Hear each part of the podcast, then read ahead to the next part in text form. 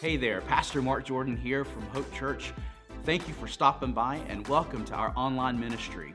While you're here, make sure to subscribe to our podcast so you can stay up to date on all the content that's released. And while you're online, visit us at our webpage at placeofhope.org. Hope Church is on a mission to introduce people to Jesus and fuel their love for Him. And we hope that this message today is helpful and inspiring for you as you continue to take your next step on your faith journey. Once again, thanks for visiting us and make sure to check us out at placeofhope.org. Well, good morning, everybody. Like we might have had some technical difficulties. That happens, right? I sure am glad to see each and every one of you. If you're worshiping with us online, a very warm and special welcome to you as well. My name is Mark. I am the pastor here, and I am so delighted that we can be together in God's house where it's dry, where it's warm, and there's also that sense of love that we feel with each other. And I, just, I gotta say, a uh, moment of personal privilege, just how grateful I am this morning. Uh, so many outstanding things are happening. I'm so excited about the passion to get our growth groups back up and running again. Uh, we've just since I've been here in almost three years, I've been trying like crazy to get things started. And there'd be a COVID outbreak or something would crazy would happen. Uh, and so I'm just delighted that uh, the Platts and the Cannon family and others are willing to step up and help provide some leadership for us. And I can't wait to hear some of the things uh, that are interesting. Uh, I know we've already had one at least get posted on the live stream uh, comment section. So that'd be a great place if you're not here to fill out a card. If you're worshiping with us online and have an interest or an idea for some type of a, uh, a growth group, small group, life group type thing, put it in the comment section. We'll be sure to get uh, get those and add them to our bucket. So, anyway, great, great, great. Uh, if you are here this morning, whether you're in the space uh, or online, I would encourage you to pull out your follow along notes as we are continuing through our uh, survey of the book of Galatians. Last week we started with Galatians chapter 1 and we're going to dive into Galatians chapter 2. The follow notes are available on the Hope Church Plus app. And for those who are here in the worship space, we also have them available uh, on inside the info guide. So, exciting time, exciting way to be here. Uh, but before we go, I want to ask you a couple questions. Is there anybody in here who likes a good cheeseburger? What about like a cheeseburger pizza, right? Is there anybody in here who likes shrimp etouffee or uh, I don't know shellfish because I'm allergic to it, but you know, like a good lobster tail. Anybody here like some good shellfish? Some clams? Yeah. How many of you like those athletic type shirts like the, the moisture wicking? I know our love shirts and the Mia shirts and, uh, uh, and some of the Jacob Tanner Memorial shirts are all made with like a mixed fabric that helps wick moisture and stays cool. Anybody like those types of shirts? Yeah, yeah. I mean, I love these uh, these jeans. They're um, they're sort of skinny jeans, but I tell you what, they're so flexible. I could just bend and do my Jesus jig all day. I love them. I love them. It's all made possible by those mixed fabrics. These are things that we we like, we love. Cheeseburgers and uh, and shrimp and shellfish and mixed fabrics. I've got a tattoo on my left shoulder. Anybody have some permanent ink? And I'm in with a Sharpie. Now, what if I were to tell you that we're breaking Old Testament laws? There are cheeseburgers, pizzas, shrimp, mixed fabric, clothes, tattoos, working on Sunday, how does it make you feel? A little uncomfortable, right? As Christianity was beginning to spread into the Gentile areas, and this is the things that we started looking at last week, we're going to go a little deeper into it today, and again next week as well. These were issues and things that were beginning to cause some conflict and consternation within the Christian movement as it was spreading. Reason being is the Old Testament is filled with so many laws and regulations. And as we looked at the three main themes from last week, we see how easy it is to stray from God's way. Paul referenced this as he started his letter. He started talking about how easily and how quickly people who were so devoted to Jesus began to slip and to stray. And the secondary reason is that these false teachers were coming in, and these false teachers were beginning to say, because it seems so simple yet so complex, that there were other steps or stages that needed to be put in the way to try to help us make sense of the fact that God's message of salvation comes completely through grace, all on what Jesus did and what God does for us still, not based on our own behavior or our own ability to follow rules. Yet, in order to try to make the simple so complicated, to feel that we can deserve something or earn something, these false teachers and even our very human nature today continues to want to say, just give me an equation to fill out, give me a card to punch, right? Just give me something that I can do to help me realize and recognize and know deep in my soul that I'm all right with God.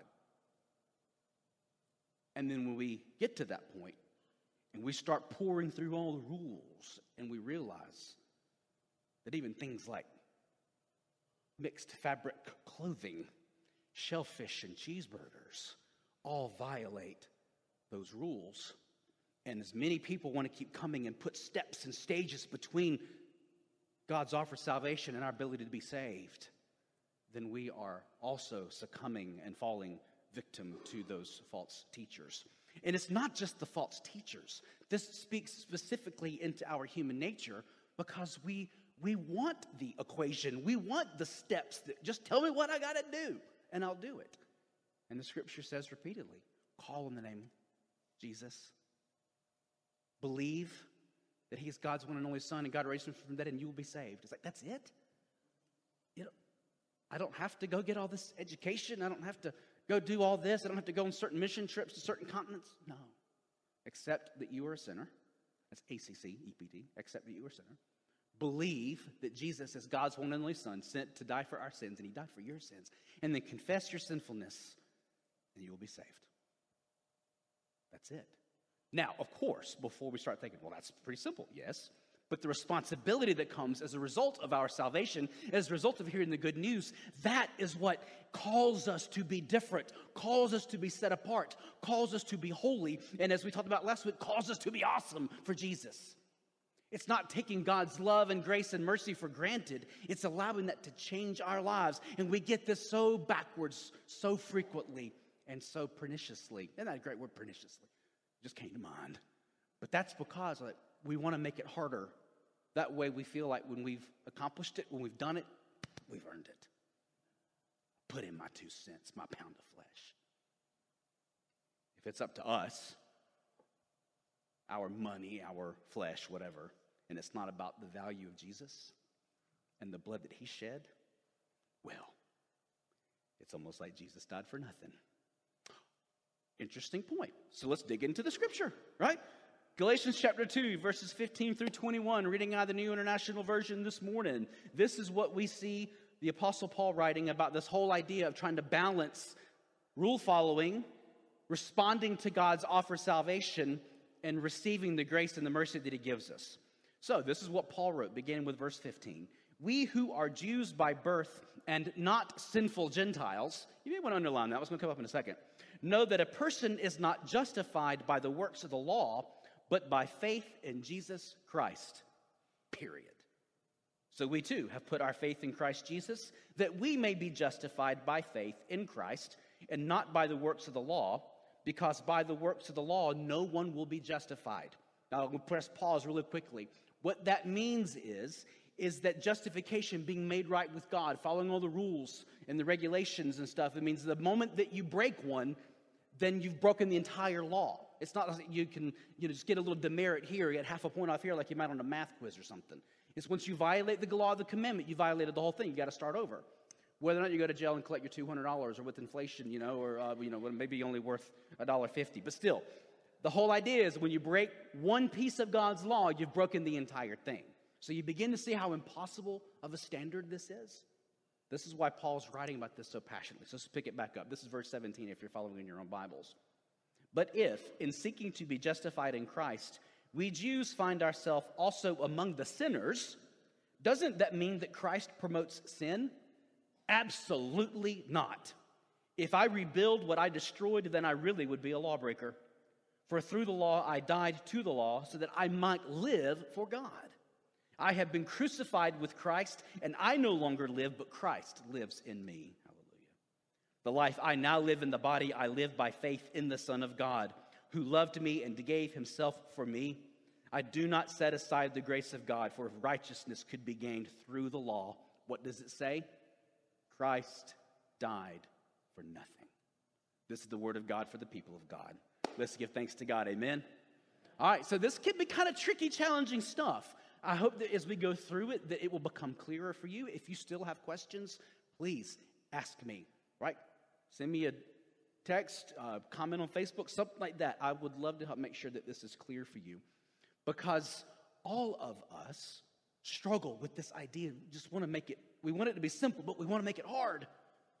So Paul begins talking about, as we set the stage for our main content that's going to flow from here, Paul sets up this idea of sinful Gentiles. Now, when Paul is talking about sinful Gentiles, he's talking, remember, um, mainly about people who are looking at non Jewish Christians and thinking that they need another step in order to be saved because they are not following the Jewish rules and regulations. We talked about this last week with circumcision right? Remember, the, the religious leaders and the false teachers wanted to say that you need to do something like circumcision or following these rules and these regulations, which may seem completely foreign to you. You've got to do these things in order to be saved by Jesus. And Paul is like, absolutely not. It cannot be that way. And the reason that we see that setting up last week and coming in this week is precisely about what's, what we see happening in this passage. So then Paul asks the question Does Jesus promote sin? What would you, how would you answer that? Does Jesus promote sin? The very thing he came to die for and to destroy, he promotes sin? And of course not. And so Paul asks this question rhetorically by asking anyone who will hear Would Jesus ask you to do something that violates what we know to be the right thing? It sounds almost absurd, doesn't it? Would Jesus ask or command us to do something that goes against what he had already accomplished? No. And so, what we see happening here is Paul is, talk, is talking about Jesus not promoting sin is he is saying Jesus himself is not someone who is going to put steps or stages between you and your salvation, right? Pay no attention to the man who's going backstage to see if we can fix the lights, right?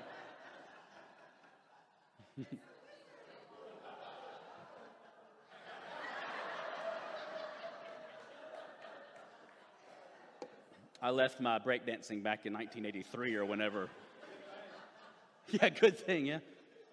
Those here on the front row be afraid I'd come off. Anyway, all right. Obviously, we're having some lighting issues, but for the sake of those who are listening in the podcast later, we're gonna we're gonna continue. And if you need to close your eyes, specifically if you have photosensitivity, uh, we live with that in our house. We're very sensitive to it as well. Uh, but p- continuing with this is Jesus himself is not going to expect us to do anything that would put a stage or a step between what he had already accomplished for us on the cross. For us to do anything else, for us to say that it has to be Jesus plus whatever, is to essentially say that Jesus' death is something that happened in vain. Please tell me, does that make sense? Okay, thank you for letting me know. We're going to spend another second on this then for us to add anything to Christ's death on the cross in order for us to achieve salvation means that Jesus died in vain. Now, does that make sense? Okay. I'm not sure if that means that we need to spend a little bit more time on this, or I don't need to spend any more time on this. So I'm just going to say that one more time before I get a migraine. And that's the lights, right? That's the lights. It can't be that it is Jesus' sacrifice plus anything else we add to it for our salvation. It has to be Jesus and Jesus alone. The scriptures do not say, for those who call upon the name of the Lord and do not eat a cheeseburger will be saved.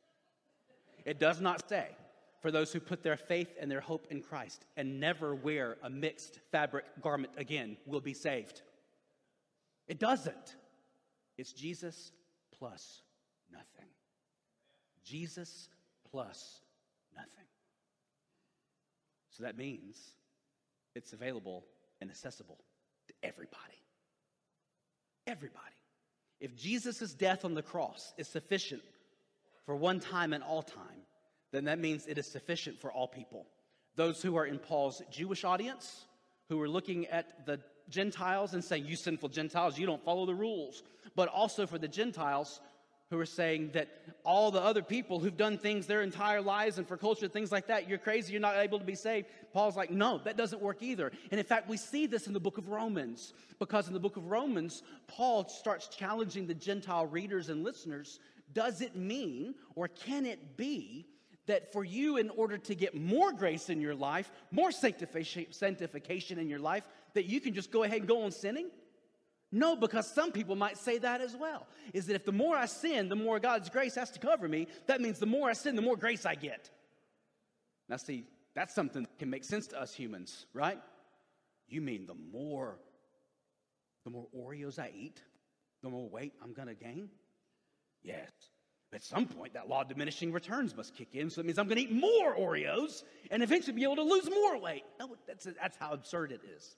And that's the point that Paul was trying to make, is that this cannot be about adding anything else to the sacrifice and the sanctifying, sanctifying process of Christ Jesus. Can I get a witness? What a day for me not to put a, not to put my nuts on my iPad. Yeah, I agree. Thank you. So we hope that it comes up from here, right? All right, very good. All right, so what we see next is that Jesus does not promote sin. And so Jesus did not die in vain. That's the third point. Okay, we're picking it back up. So, what about the law? Now, this is a valid question. Does this mean we just have to throw everything out because of the law, because of what we see or we know that happened or transpired? before Christ's sacrificial death on the cross? No, Paul would not go as far as, thank you, Curtis, Paul would not go as far as to say that we have to completely abandon the law. Because one of the things the law does is it helps us to get behavioral standards. Now, we know we're not going to be saved based on the things that we eat or the clothes that we wear. Our salvation comes in our relationship to God the Father who sent his son Jesus to die for us and indwells the Holy Spirit within us so that as we live, we live for him, precisely as the Apostle Paul wrote about. So the law still gives us behavioral standards. And this is one of those things that's got to be vitally important because if we're going to say something like, well, if uh, if it means I can eat a cheeseburger now, or if I can go get me some chipotle, I can do something like that. That means I don't have to follow the Ten Commandments. And, you know, I can have an idol in front of me. I can go covet all I want, right? I can go uh, take out somebody if I don't like them. No, that's not what we're talking about here. We're talking about the essence of salvation and sanctification. These behavioral standards are vital. But what the law also does is it reveals to us our sin and our sinfulness. Something else that I wrote down in my notes this morning, handwritten as I was going through it, it also has a tendency to reveal our blind spots because so much of the law has to deal with idolatry, the things that we put in front of God in our lives. So it reveals our sin and it reveals us or reveals our blind spots to us where we're willing to make some of those simple compromises that are ending up applying Crisco to the slippery slope of life. It reveals our blind spots.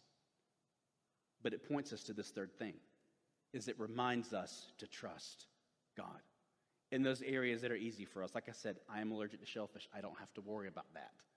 But I do love me a cheeseburger. It reminds me that my only hope for salvation is trusting in Jesus Christ. That there is nothing I can do to earn my salvation or my relationship with God except receiving the love and the grace and the mercy of Jesus Christ. Full stop. Friends, that's it. That's the gospel. It reminds you that you have to trust God, not your own behavior or performance, because the moment that we violate one little piece of the law, we violated the whole thing. God doesn't sectionalize it, He doesn't segment it. He doesn't dissect it. It is the law. When you break a piece, you break the whole thing. And so, this is why we have to trust God. The Apostle Paul would write about this throughout his New Testament letters and saying that the law was there to remind us how far and how fast we fall from God's righteous standard. And so our trust can only be in Jesus and Jesus Christ alone.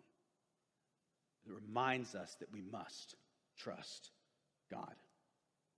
It is trusting in God that makes us right with God. The theological term for this is justification. Justification. Justification is the fancy word that means how we are made right with God. And we should have a slide about this.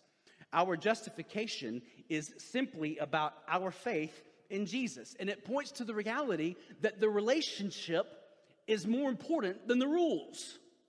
This is what God is saying. When Christ died on the cross and, and Christ said, It is finished, God's wrath is complete, the salvation for humankind is now at hand. Jesus is essentially telling all of us that the relationship with Him, as God's one and only Son and the one who He would be raised from the dead, is more important than any rule. Again, this doesn't mean that we can go break all the rules that we want because we're saved. That's taking God's grace for granted. That's grieving the Holy Spirit. But what it does say is it points to us that without God, we are lost. Without Jesus, we are hopeless. Without the power of the Holy Spirit, we cannot live for Him.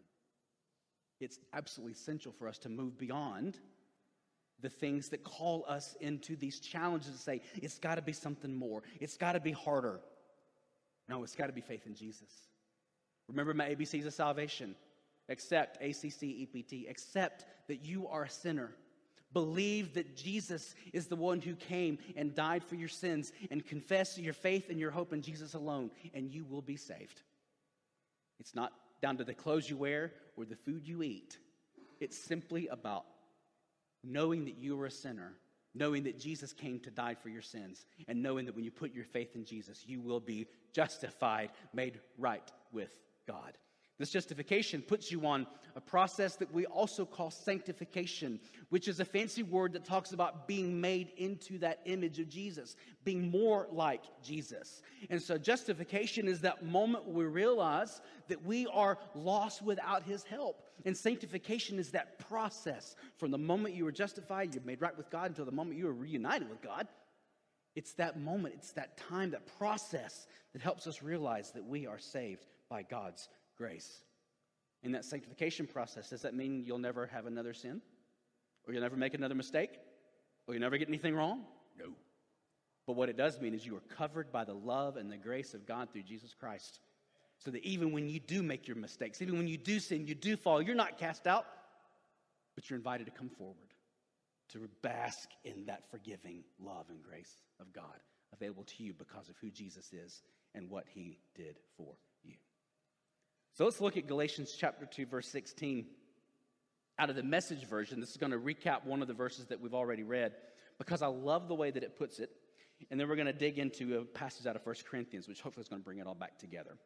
Galatians chapter 2, verse 16, from the message, it says, We know very well that we are not set right with God by rule keeping, but only through personal faith in Jesus Christ.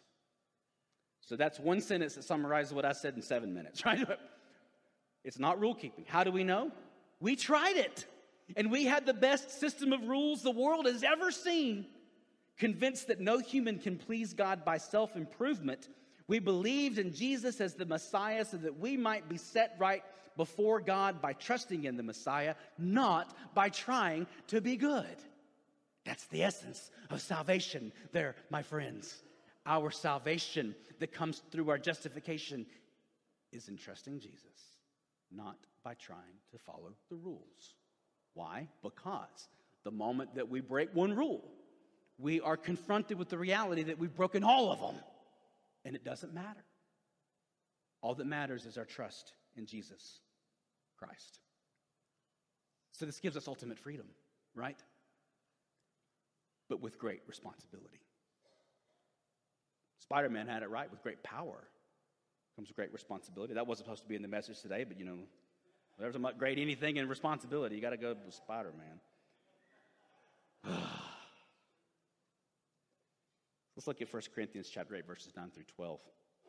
This comes in a section where the Apostle Paul is writing about food sacrificed to idols. And he has this great little phrase that he uses repeatedly in this section of 1 Corinthians. He says, All things are, I'm sorry, all things are permissible for me, but not all things are beneficial. All things are permissible, but not all things are beneficial. So let's read what Paul has to say about that. Be careful, however, that the exercise of your rights does not become a stumbling block to the weak. This talks about the responsibility that you have. If our job is to point people to Jesus, don't put things between you and other people that are going to say, oh, I don't want that Jesus guy. If that's the way that they act. Remember, that, was it the Dalai Lama who said, uh, or no, it was Gandhi, said, I love your Christ very much, your Christians not so much. We're all hypocrites. Thank goodness for God's grace. All right, verse 10 For someone with a weak conscience sees you with all your knowledge eating in an idol's temple, won't that person be emboldened to eat what is sacrificed to idols? So, this weak brother or sister for whom Christ died is destroyed by your knowledge. When you sin against them in this way and wound their weak conscience, you sin against Christ. Ugh. Why did I have to go there? So, in our freedom, we can sin when we are putting those stumbling blocks and those stepping stones between Jesus and someone else's salvation. Jesus would also say in, in, the Gospels that anyone who causes a little one to stumble or fall, whether it's a child or someone who's childlike in their faith, they might as well go hang a rock around their neck and go jump in the lake. That's how seriously Christ took this. So we may have all the freedom in the world, but if we exercise our freedom in such a way that it puts a stumbling block between someone else's acknowledgement of Jesus' belief in his, uh, in his victory over death and their confession they need him, then we are sinning against Christ. This is a pretty tough writing that Paul is offering because it's getting back to Jerusalem as he's writing these, that he's saying these hard and harsh things. Came down with a showdown that he would have with Peter at the Council of Jerusalem. I mentioned this last week, Acts chapter 15. And it resolved itself as Peter said, if our job is solely to point people to Jesus, why are we fighting? Why are we fighting? The reality is our human nature comes back into it, and we recognize that it is far more serious than cheeseburgers and shrimp and mixed fabric clothing. It gets to our very human nature. The fact that we are so easily tempted. Two basic kinds of competition or temptation. I've already let the first one out, which happens to be the last one anyway. Comparing and competing. These are the two temptations that we so easily succumb to. The first is we try to earn God's favor through performance. And when we are performing we are competing, we are typically competing against other people. It's kind of like that story about the two guys that are out running in the woods. They see a bear coming. And it says, I don't know how you're going to outrun a bear. I don't have to outrun the bears. I have to outrun you. Right? You ever heard that story? That's what happens when we take this competition approach to our faith. Is I don't have to be better than anybody but one person to justify the way that I feel about myself. So we cannot earn God's favor through performance. The only way we can earn God's favor is by saying, I believe that Jesus, your Son, was crucified for my sins, was raised from the grave, and he sends his Holy Spirit to live in me so I can live for you. That's it. That's all he wants. And then he wants us to use our lives in holiness and grace and mercy to help point people to him. So that someone can say, my goodness, that church is full of hypocrites. You could say, my goodness, there's room for another. Right? That's what we're talking about here. So we have to fight this temptation to compete, but we also have to fight the temptation to compare. Again, our own righteousness against another. Because as Paul referenced throughout Galatians, that anytime we try to make it about Jesus plus something else, whether it's our performance, what we wear, what we eat, what we say, where we go, what we do, then Christ died in vain. That cannot be. We are given ultimate freedom through the death of Jesus Christ. But that freedom must come with a responsibility that we are called to live like Jesus, to grow to become more like Jesus, to point people to Jesus, and in so doing, help them see that there is room for everybody in God's family.